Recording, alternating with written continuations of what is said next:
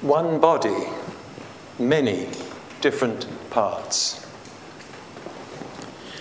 I wonder if Paul had a computer and he sent an email of 1 Corinthians. I wonder how different it would be from the 1 Corinthians we read. I think if you add up, you'll find there are 437 verses in 1 Corinthians.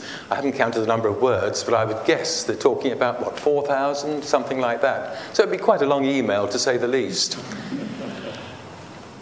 But I wonder, let's just remind ourselves how did Paul come to write 1 Corinthians, and in particular, 1 Corinthians 12 from verse 12 onwards?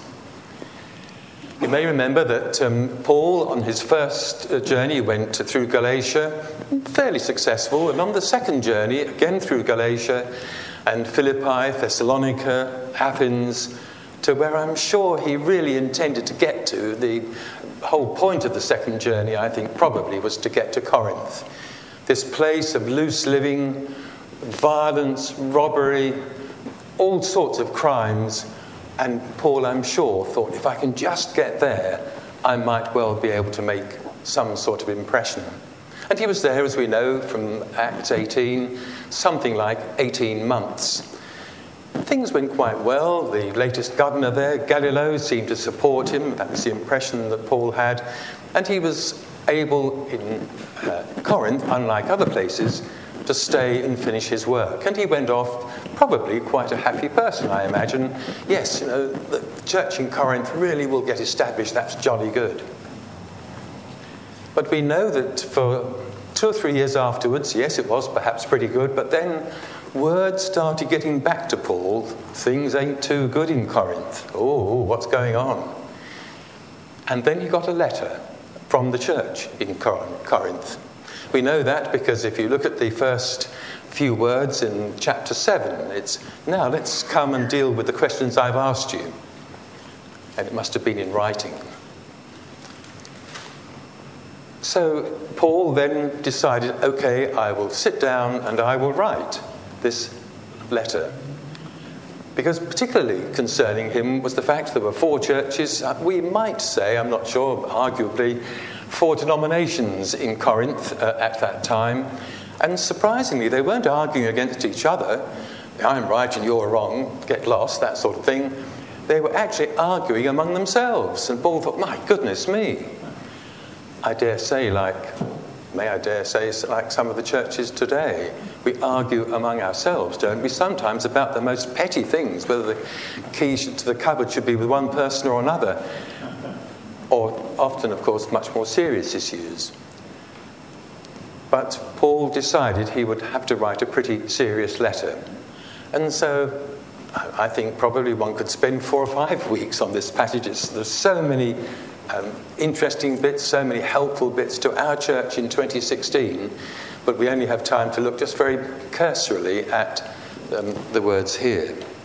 Let me pick out four things which I believe Paul was saying, or behind what he was saying, that might be of help to us. If you go to verse 18, you'll find Paul emphasizes the point that it's God's plan which is being carried out. We might all think whether we've been here as members 50 years or whether you've just dropped in for the morning half an hour or so ago, just by accident. But Paul says, no, no, no, no, that's not the case at all. It is God's plan that we are all here.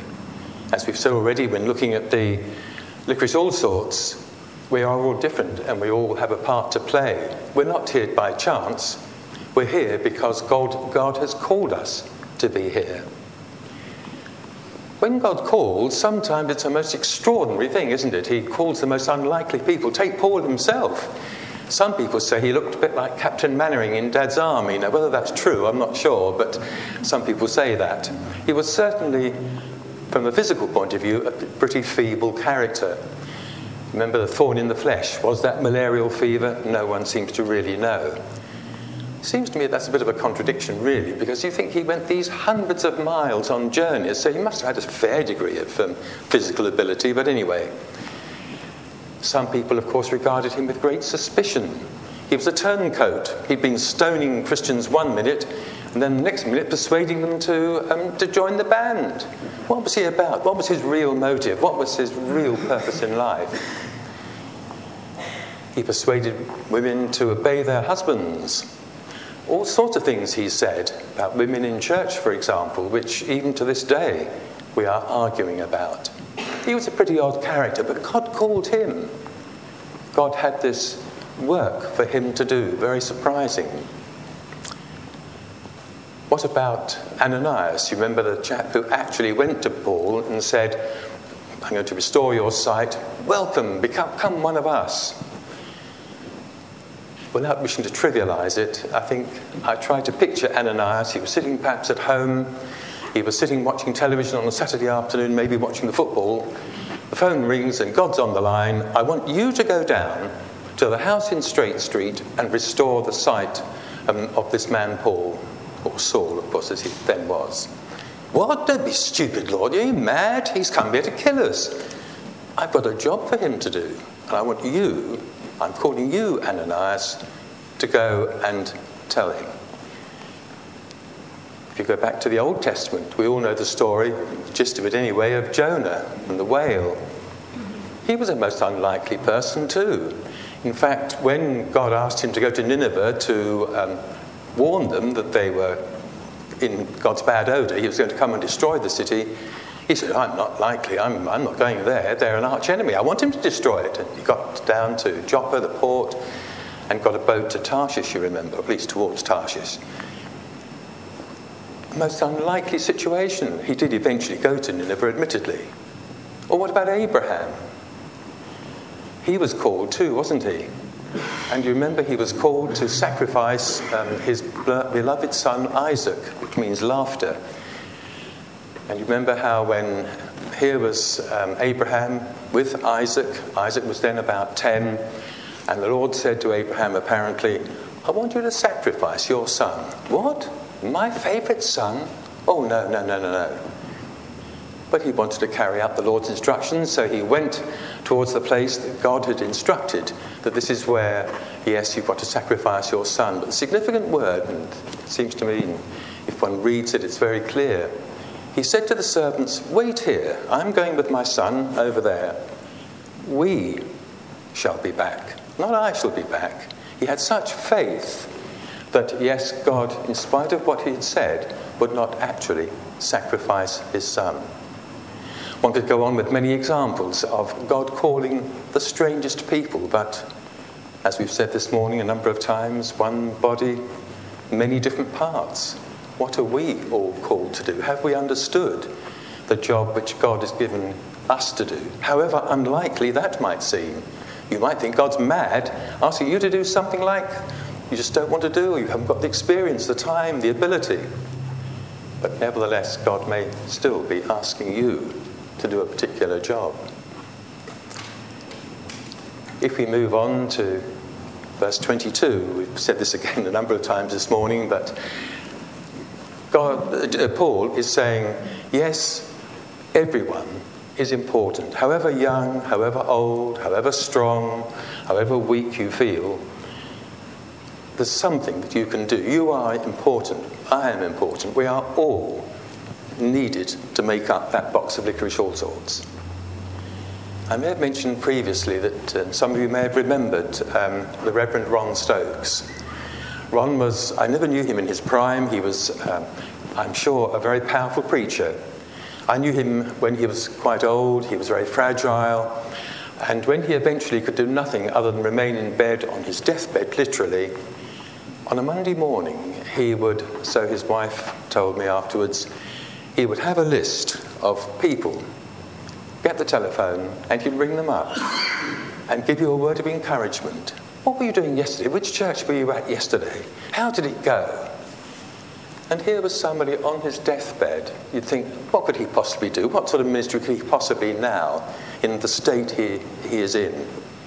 What ministry could he provide? But it was so important, so encouraging, so wonderful, and it really lifted um, our spirits in no uncertain terms.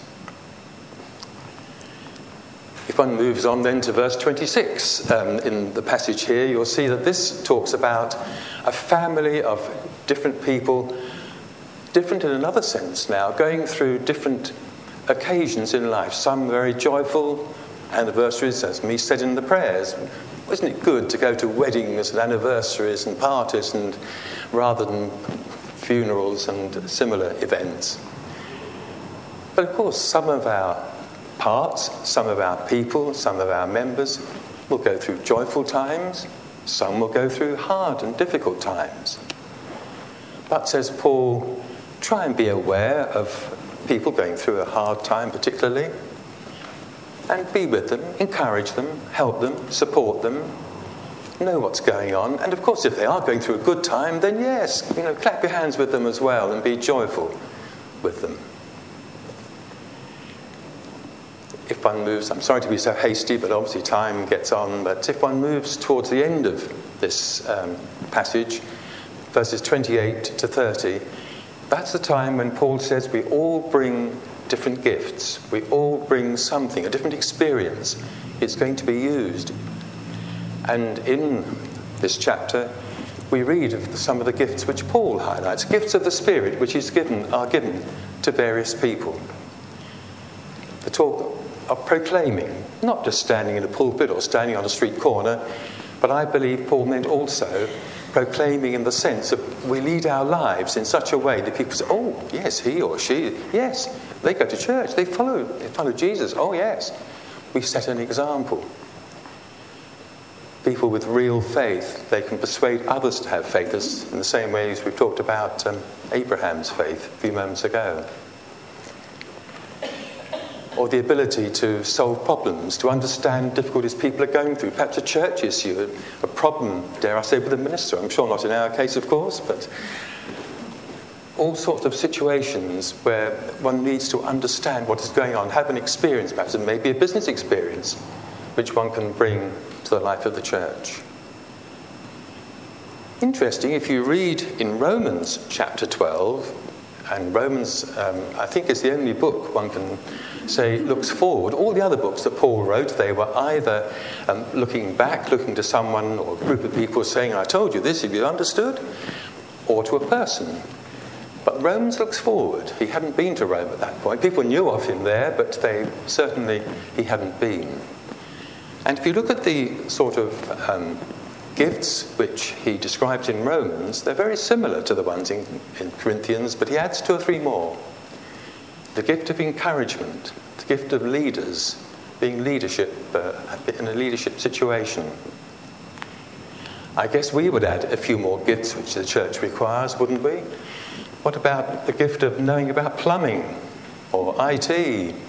Things of this sort, which of course weren't around um, in Jesus' time or Paul's time. The church needs, any church needs all these gifts, including therefore, the ones which we all bring. Only if we're all here, as we've said now half a dozen times this morning, is the church complete. Can the church do his work? Let me end with two,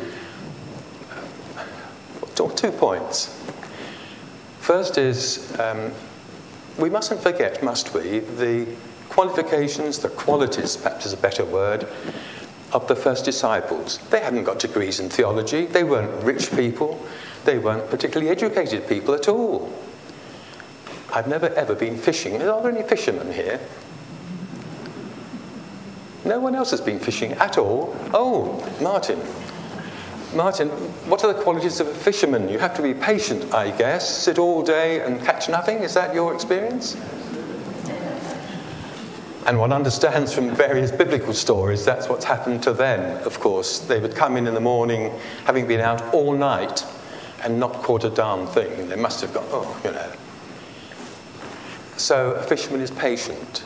He must be very courageous. There were, a few years back, 37 fishing boats lost around the shores of the UK in that particular year. 37.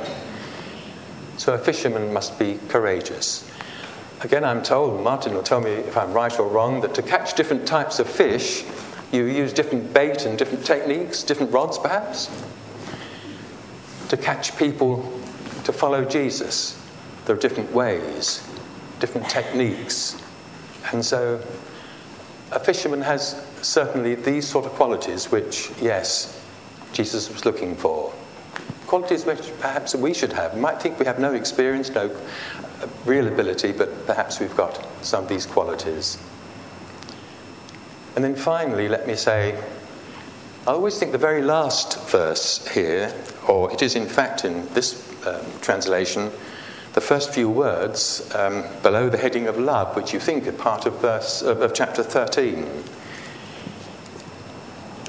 I don't think it's coincidence that talking about um, churches, about the gifts which people bring, how we must all react with each other, is followed by love. But it seems to me, unless all these things are in a spirit of love, of Christian love, they are but nothing. And when, as we know in chapter 13, Paul goes on to say, love is so important in church. We can all show Christian love and respect and kindness to our other parts, as it were. And I'm sure that's what he would wish us to do. So let's ask God that we will be a box of licorice all sorts. Yep, all different, as we've said so many times this morning, all with our parts to play in his work, in his service. Amen. Thanks, David.